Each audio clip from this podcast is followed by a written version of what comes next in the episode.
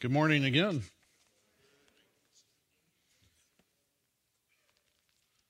And before I jump in, just kind of a reminder, I'm still surprised as I see Sean down here. I'm still surprised by our Christmas miracle. Um, did a lot of hard praying and corporate praying and personal praying for Kelly, and I believe it was Christmas Day when the good news came that she turned that corner, and and then uh, last night, last night she she went home. So we're uh, tickled, always tickled to see the way God works. Um, but in cases like this, it's a little extra special. So praise God, praise God. It's almost the new year. Almost. And I usually preach this after it's turned the new year, but I was like, we are so close, I'm just going to go ahead and jump the gun and get it going, because I'm kind of looking forward to twenty twenty-four. Um, normally with New Year's, we usually get into these things called resolutions. Um, I think I asked last year, I'm going to ask again this year, and I'll probably ask every year, does anybody still do those? Okay, I did ask last year because I remember that same response. Nobody does those anymore here. But that said, there's still a lot of people who do those resolutions, whether it's trying to lose weight or or whatever it is, not lose their temper this year, or they're going to accomplish something special this year, um, work on their relationships. I saw one resolved to be a better husband and father. Um, good resolution, and that can be made any time of the year at any point in their life. Um, but we do. We have a tendency to, when New Year's comes, we, we start thinking about, how can I improve my life? How can this year, twenty twenty-four, be better than twenty twenty-three was? And for some people, twenty twenty-three was so great, you know, how do you build upon that? But we do it anyway, right? We start looking to that transition and getting into the new year, and, and how can this year be a good year? And I think this year, um, through different experiences, and I'll get more into that later, uh, my family and I are resolved that we will get moved this year. Um, it will happen. Now, that said, we always know to leave it in the hands of the Lord. He, he has the timing, He has the place and all that. But that said, we'll put every effort in to seeing it happen this year. But whatever we do for New Year's, whatever our traditions are, whatever our thinking process, we always come to this point of the year and we're saying goodbye to the last year and hello to the new year. And if you think about it, going into a new year is like entering into uncharted territory, isn't it? Because it's it's fresh, it's new, nothing has happened yet this year. So, so anything that we do could make something special. Anything that Any relationship, any action, anything, any purchase, you know, wherever wherever your priorities lie, whatever it is, can make twenty twenty-four special. And so we're entering into uncharted territory, as the Bible says, for you have not passed this way before. We've never been to twenty twenty-four. We don't know what it looks like. We don't know what it holds. Only God knows that. But if you'll take your Bibles with me, I think there's some lessons that we can learn from the book of Joshua that will be things that we can take with us into this new year and every new year that we come across. Joshua chapter one, and we're going to start reading in verse one.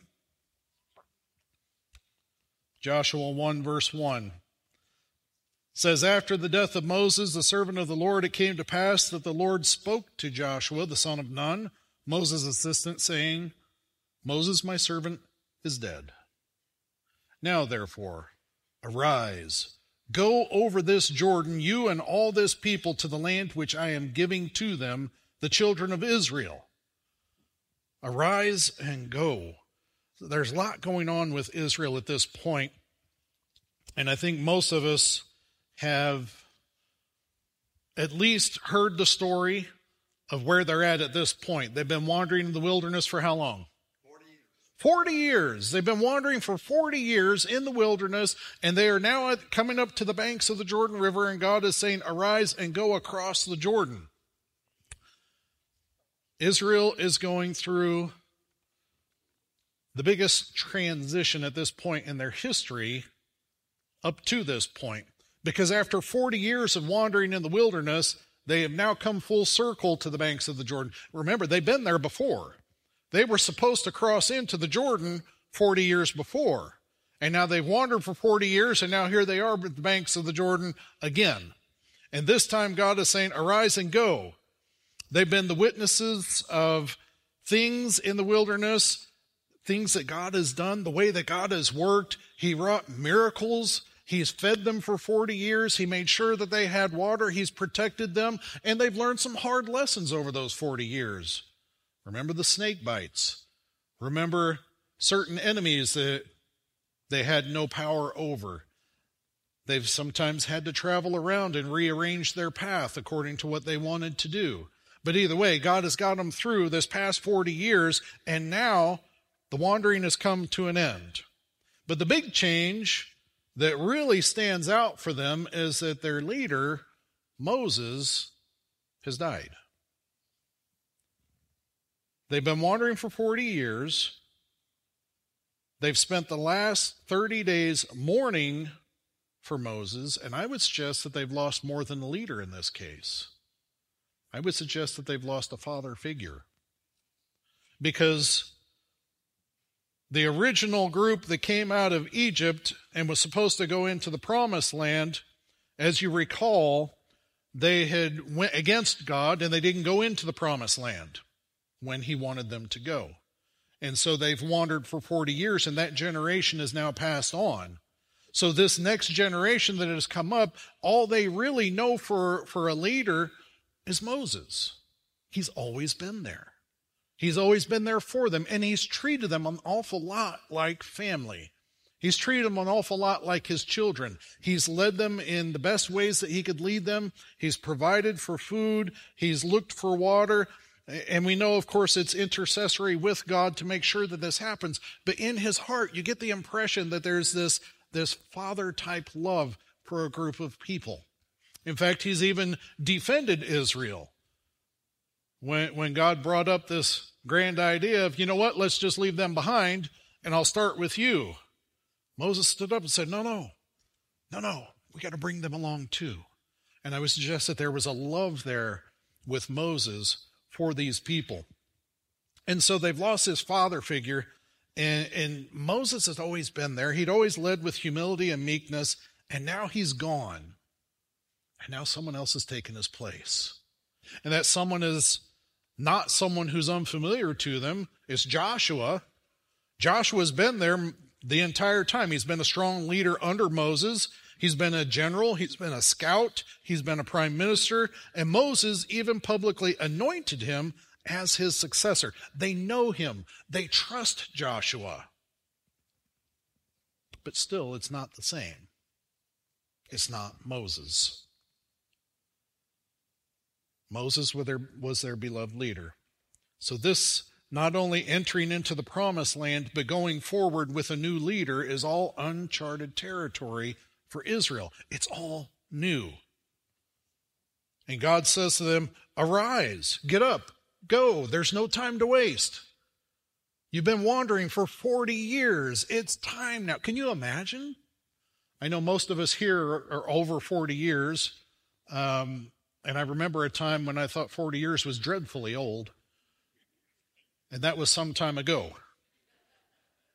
And I don't feel like forty years is all that old anymore. But still, can you imagine spending forty years and all you have accomplished in your entire life is wandering? That's all you can say. So where you been? You go back to the forty-year high school reunion. Where you been? Wandering. Yeah, but I mean, what have you accomplished? Wandering. What about a career? I wandered. That's not a whole lot to go back and talk about, is it? forty years of wandering, and now God is saying, wandering is over. It's time to stop wandering. You've been doing it for forty years. It's time to get up, arise, and go across the Jordan. It's time to get up. It's time to go. Starting today, you're going to go somewhere different. Starting today, life is going to change. You know, maybe you just got that job that you always wanted. Maybe you just retired from the job that you've always had. Maybe you signed a contract on your first home or the next home, or maybe your last home. Maybe you just got married. Maybe you just had your first child. Whatever it is, life isn't ever going to be the same again. And God is saying, arise. There's a difference now. And he says, go, go over this Jordan. And not just Joshua. Notice he says, everyone is called to action in this new life. God is calling everybody. He says to you and all this people, total member involvement. Have you heard that phrase? Total member involvement. Everybody get up and get involved in this. This is something new, something exciting. You're not going to wander anymore. Everyone arise and go. And he doesn't even, I love this, because he doesn't even tell Joshua how he's supposed to cross over the Jordan. He says, just go do it. Just go. And it sounds simple enough. It reminds me of Abraham in Genesis twelve, if you want to read that this afternoon. We're not going to look at it now for time's sake, but read it this afternoon. Genesis twelve, just the first four verses. God tells him to get up and go, get out of the country, get away from your family, get up and go. I'll tell you when you get there. Just go. You ever done that in your life? Just pack up and go with the idea that you'll realize you're there when you get there. No job planned out ahead, no residence. No, nothing. Full tank of gas, and that's about it. That's essentially what God is calling Abram, what he's calling Joshua, what he's calling the children of Israel, what he's calling each and every one of us to do in him. Step out in faith. Trust me. Just get up and go. I've got this. And it doesn't sound like a big deal. You know, just get up and go and cross the Jordan. If you know anything about the Jordan River, it's not that big of a river. Um, we're in Arizona, so I don't have a whole lot of rivers to compare it to. Um, back home, I have plenty of rivers that I can, and creeks and everything, you know. It, but the Jordan River wasn't that big unless it was in flood stage. And when you look at the book of Joshua, it just happened to be in flood stage at this point when they're getting ready to cross the Jordan. Now, I want you to stop and think about that for just a second, because even the Jordan in flood stage, if you're from the desert country, it still doesn't sound like that much. But I want you to picture packing up Grandma and Grandpa or little Johnny, little Rachel, Little, little children, the older generation, whomever it may be, packing up all your stuff, loading it up in the car, the trailer, and now go cross that flooded river. You know, it sounds like something to wade across the river and get to the other side. Okay, we crossed the Jordan, let's go. We're in the promised land. This is flooded. What does a flooded river do? It gets muddy, debris, swift, deep, wide. The Jordan River is nothing to be messed with in flood stage, okay? And so that's what God has told Joshua and the children of Israel. Get up and go cross this flooded river. He doesn't tell them how to do it. He doesn't say, if you go down two miles, there's a bridge that somebody built across, you'll be okay. He, he doesn't tell them anything about it. He just says, get up and go. Get up and go. Arise, go, and live your new life. Now, while God does not tell Joshua how they're going to cross over the Jordan, he does lay out a strategy for success in stepping out in faith. Verse three, Joshua one still, verse three. He says, every place that the sole of your foot will tread upon, I have given you.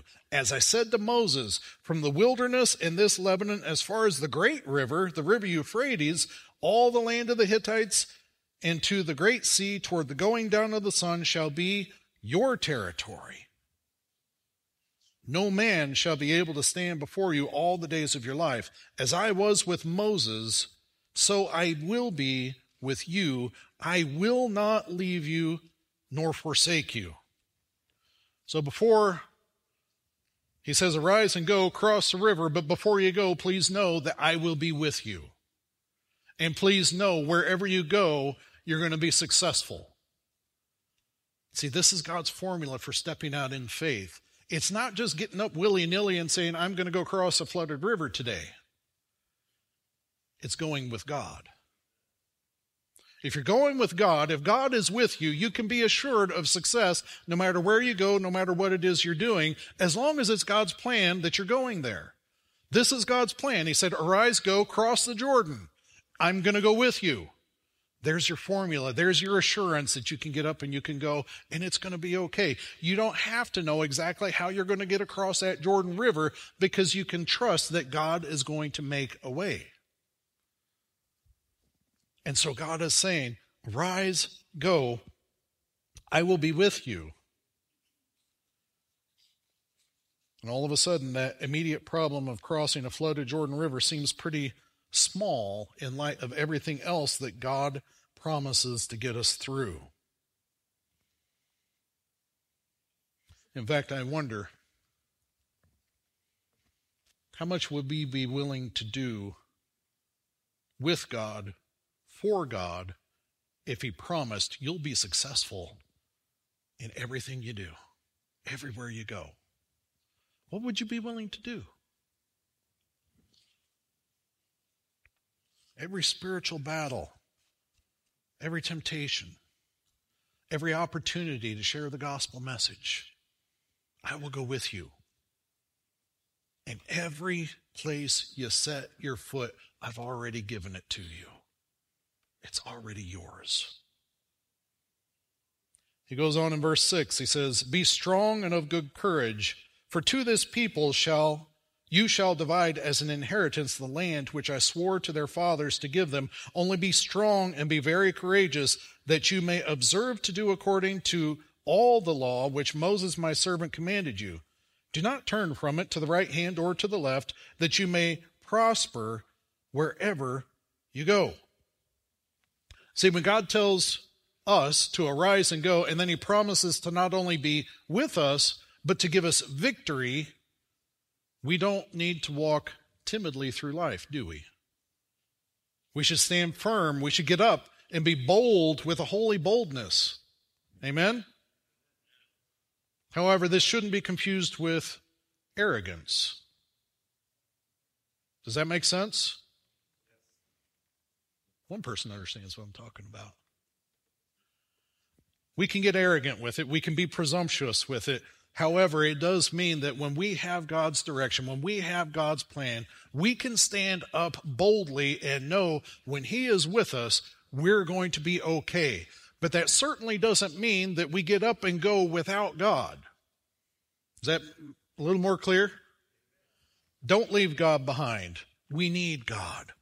But strength and courage require the balance of wisdom and tact. Turn with me to Joshua chapter five. We're going to start reading in verse thirteen. There's something important that we need to see here. Joshua chapter five, starting in verse thirteen. It says, and it came to pass, when Joshua was by Jericho, that he lifted his eyes and looked, and behold, a man stood opposite him with his sword drawn in his hand. And Joshua went to him and said, are you for us, or for our adversaries? So he said, no, but as commander of the army of the Lord, I have now come. And Joshua fell on his face to the earth and worshipped, and said to him, what does my Lord say to his servant? Then the commander of the Lord's army said to Joshua, take your sandal off your foot, for the place where you stand is holy. And Joshua did so.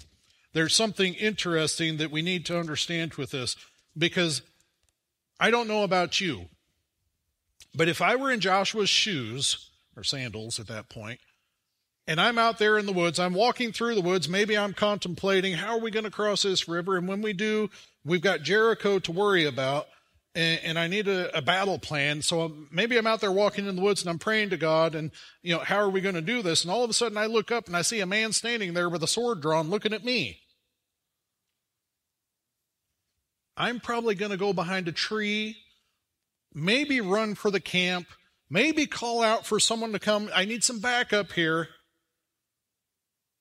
Not Joshua. Joshua was bold. He went straight up to him. And he asked him, are you for us or against us? See, Joshua knew that God was with him. He knew God had given him direction, and he knew he could walk up to somebody. Now, he wasn't arrogant with it. He doesn't go pulling out his sword and challenging him to a fight, but he is bold, and he goes up to him, who are you? Can I see some I D? In other words.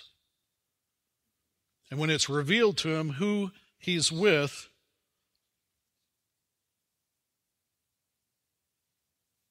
he received one of the greatest blessings any one of us could ever receive, because he spent time with Jesus Christ himself, the commander of the Lord's army. Can you imagine if he would have turned and run like maybe I would have done? Would God have punished him? I don't think so, but he would have missed out on that blessing of being able to sit down and talk with the Son of God himself and get a, a battle plan for Jericho. He would have missed that blessing. Be strong, be very courageous, for I am with you. Just don't be arrogant about it. The next lesson from Joshua for twenty twenty-four is back in chapter one. And we read it, verses seven and eight. If we could put it back up on the screen. Only be strong and very courageous, that you may observe to do according to all the law which Moses my servant commanded you. Do not turn from it to the right hand or to the left, that you may prosper wherever you go. This book of the law shall not depart from your mouth, but you shall meditate in, in it day and night, that you may observe to do according to all that is written in it. For then you will make your way very prosperous, and then you will have good success. You see, the, the book of the law that is being talked about here is our, our one and only Bible, except in our Bible, it would be the first five books. That was their Bible. That's all they had written at that point for a Bible. And so God is telling them, be in your Bible. Study it. Learn it. Know what God says. Know what his will is, because it's written down. Go through it and know it. Don't turn to the left. Don't turn to the right, but stay on the middle of the road. If you go to the left or to the right, where are you? In the ditch. How far are you going if you're in the ditch? Not very far, not very easy, right? I remember years ago, I was on my way to work before I became a pastor. And I worked in a grocery store. I was a young guy, and I had a Dodge Charger. For those of you who are Mopar fans, um, had a big three sixty engine in it, and, and let me tell you, it would go. It, it would go. I'm not joking. It would go, and I loved that. As a young man, I loved that car. But it was winter, and, and I was I was heading from the south, heading north to go to work. I had about a forty mile drive one way, and, and so as I was going, it starts raining. And the temperature was right around freezing. It, it was, you know, dancing between that thirty-one and thirty-three, so you never knew exactly where it was. Is it freezing? Is it not? And as a young man, I say young man, I was about nineteen years old, you didn't really think about things like that. And, and so I remember I was going, and, and the road to get there was, was hills. And I come up over the hill. The, the hill when I'm going uphill faces the south, and it was a little bit warmer. I got on the north side, and it was a little bit cooler. It was just cool enough to have frozen over. And I was doing about eighty miles an hour when I come up over the top of that hill, and I hit the ice. And I felt the back end slip. And those of you who've been are drivers, you know what I'm talking about when you feel that back end slip. All of a sudden, it starts going to the left, it starts going to the right, and back to the left, and back to the right, and it's going faster. And I had power steering, and I was doing a really good job of keeping up with it, back and forth, back and forth, back and forth, when all of a sudden it flipped around and started doing donuts. So I'm doing donuts downhill, eighty miles an hour, and then I finally got it to stop doing donuts, except I was now sliding backwards at eighty miles an hour, or whatever it was by this point. Felt like eighty miles an hour. And it was at that moment when I looked in my rearview mirror and realized that my back glass had frozen over, and so had my rearview mirrors. So I'm going backwards. I have no idea who's coming at me. I have no idea where I'm going. I'm just going backwards. And I said, I can't keep doing this. Something's got to change. And so in my brilliance, I, I just suddenly cut the wheel so I could turn around and at least get a glimpse of where I'm going. When I did, I started doing donuts again. The long story short, as, as the donuts are happening, spinning, and I'm going down this hill, it started drifting over to the right. And when it did, it just happened to hit somebody's driveway. My back tires hit the driveway and went on the other side of the ditch. And so I, I slid with my front tires on one side of the ditch, my back tires on the other side of the ditch, and I came to a complete stop that close to a telephone pole. Now, at that point, I wasn't in the church. I wasn't a praying man or anything, but I prayed. And I thanked God for my life at that point. And then I opened the door to get out and see how bad it was. When I looked down, the ditch was about four feet deep. And I was like, well, I'm not going anywhere anytime soon. Um, not through that door anyway, and I'm certainly not driving the car out of this.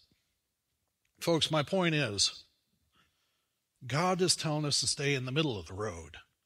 Because you get off the road, it doesn't matter if you go to the left side or to the right side. It doesn't matter which side you go. You're going to wind up in the ditch, amen? If you wind up in the ditch, you're not going to get to your destination.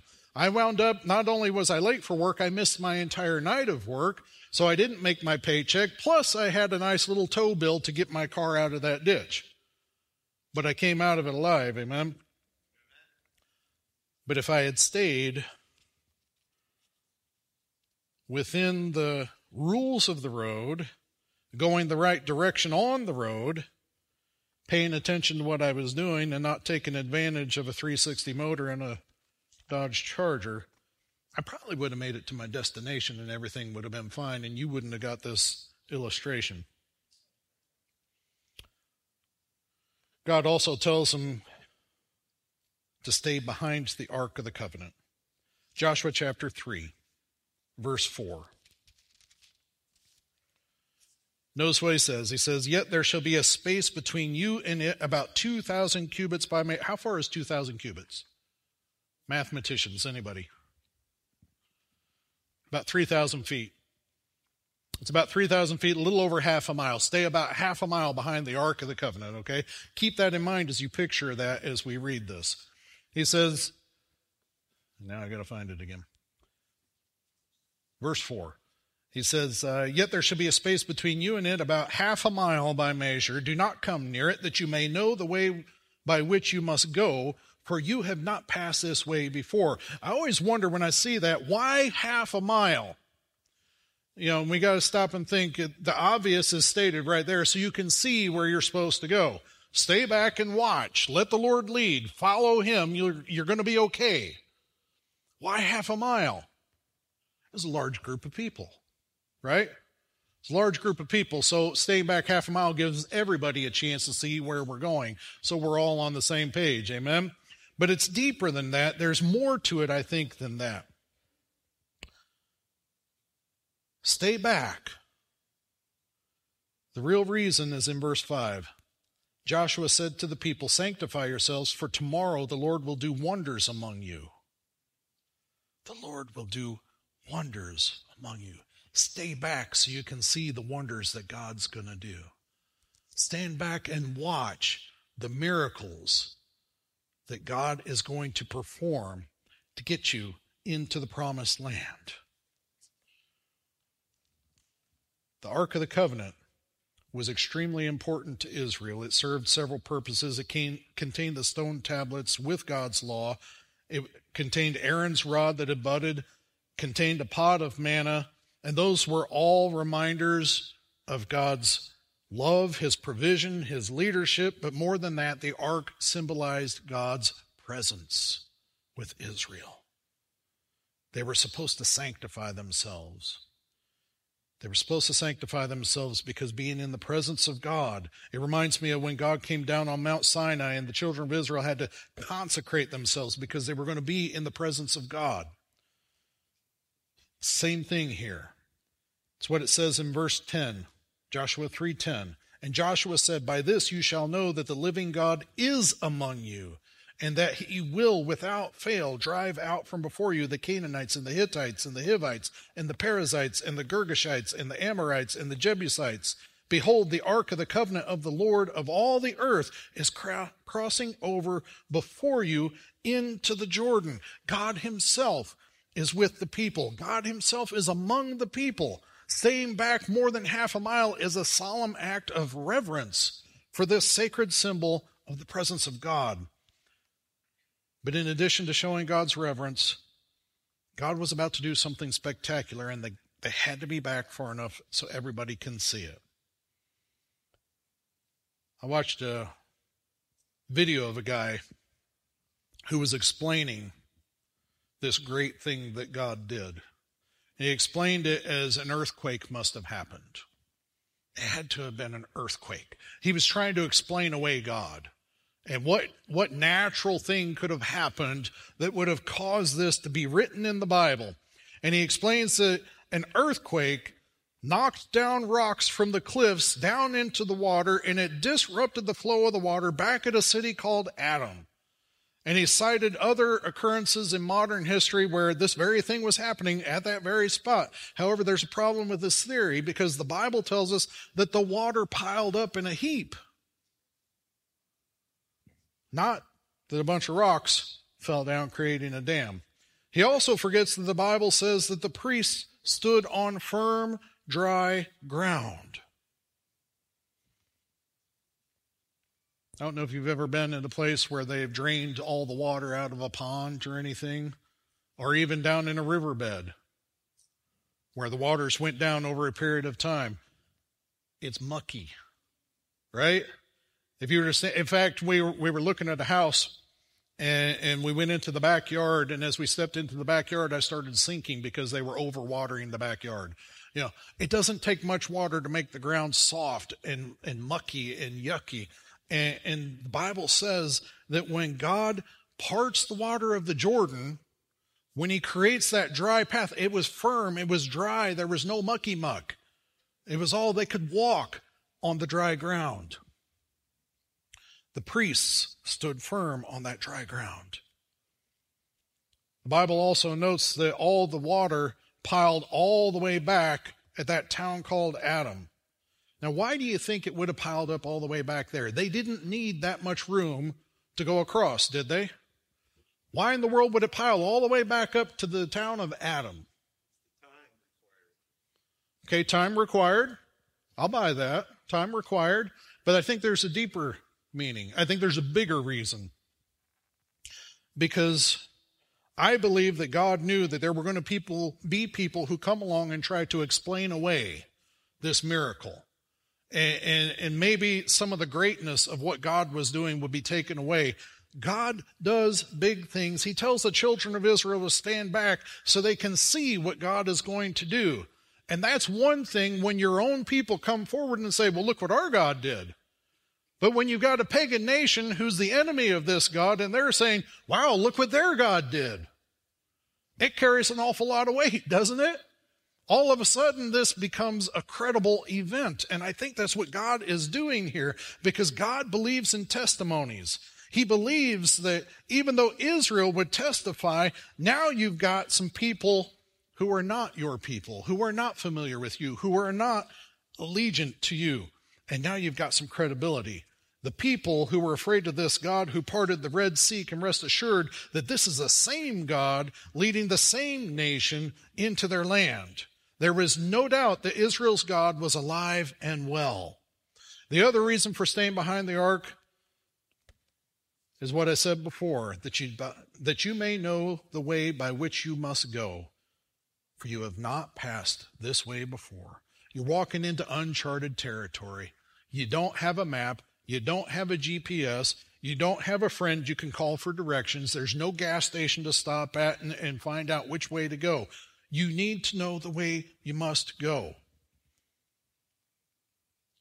Kind of nice to have God who will guide you every step of the way into your future, isn't it? It's kind of nice to have God who will lead you And, and not take you on the wrong path, who will not let you go the wrong way as long as you're following closely, as long as you're listening, as long as you're keeping your eyes on him and seeing the way that he's leading. You can rest assured you will not go to the wrong direction. I mentioned we were looking at houses, and this particular house that we were looking at, we made an offer on. And and it was a strong enough offer that they didn't even negotiate. And let me tell you, we wanted this house. It was a beautiful house. It was everything that we looked for. We're like, man, everything about this house is everything that we want, except for one thing. I was like, I can't, I don't have a spot to park my cargo trailer. But I was like, you know what? I can sacrifice that because everything else we just love about this house. And so we put our earnest money down and we started doing inspections and we got a contract and we're doing all these things. And, and they said, you got to get an insurance quote from your insurance company. And when I called the insurance company, they said, Uh, yeah, there was a, a claim on this uh, two years ago for one hundred ten thousand dollars. I was like, oh, nobody told me about this. And so I asked her, I said, what was the claim for? Because that's a lot of money for repairs on a house. And so she sent me all the paperwork and my realtor got to work. I, I, I love our realtor. She's wonderful. Um, She got to work, and, and what wound up happening is there had been some kind of backup of water in that house for some period of time. There was black mold all over the walls. There, I mean, it was everywhere. It was so bad it had gotten into the pool, and so they called someone in. They gutted the whole thing and redid it and never tested to make sure that they got it all. And so we made the hard decision that we're going to have to pass on that house.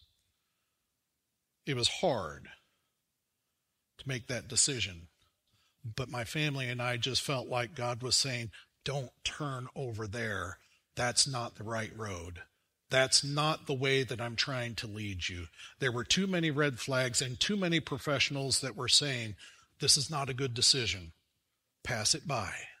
And you know, as heartbroken as we are that we didn't get that house, we are so thankful to God that he is leading us every step of the way. And that when we do get a house, it'll be one that he foresaw for us, one that he picked out, one that will be good for us, that will be a blessing to us. And because we're blessed by it, we can be a blessing to other people. And so God is saying, keep your eyes focused on him. Pay attention to the way that he's leading. And as long as you do so, you'll not make wrong decisions. You'll not turn the wrong way. You'll not get lost. You'll find yourself in the place where you're supposed to be, at your destination. That's the blessing of standing back and watching God do what he does and watching how he leads. You can rest assured that you will arrive where you're supposed to be. We're coming into a new year. A lot of things are going on around the world. A lot of things are going on in our community. But again, step back and keep your eye on God. Watch where he's leading you. Follow him wherever he goes, and you will find yourself right where you're supposed to be, because he will never lead you astray. And so my challenge to you, not a resolution, but a challenge to you, is to place yourself in the hands of God. Even if it sounds crazy, like crossing this flooded Jordan River, know that God's got a way to get you through twenty twenty-four. It may be a miracle. It may be so mundane that you don't even notice it. But whatever it is, God will get you through, because you can count on him and his love for you. Let's pray. Father in heaven, we thank you for your leadership. We thank you for your love for us, that you would never lead us off the right path. But if we can maintain our focus on you, that you will get us to our destination, that final promised land of spending eternity with you, to where there never has to be that separation again, but we can be at your feet for all of eternity. We pray that that day comes soon. In Jesus' name, amen.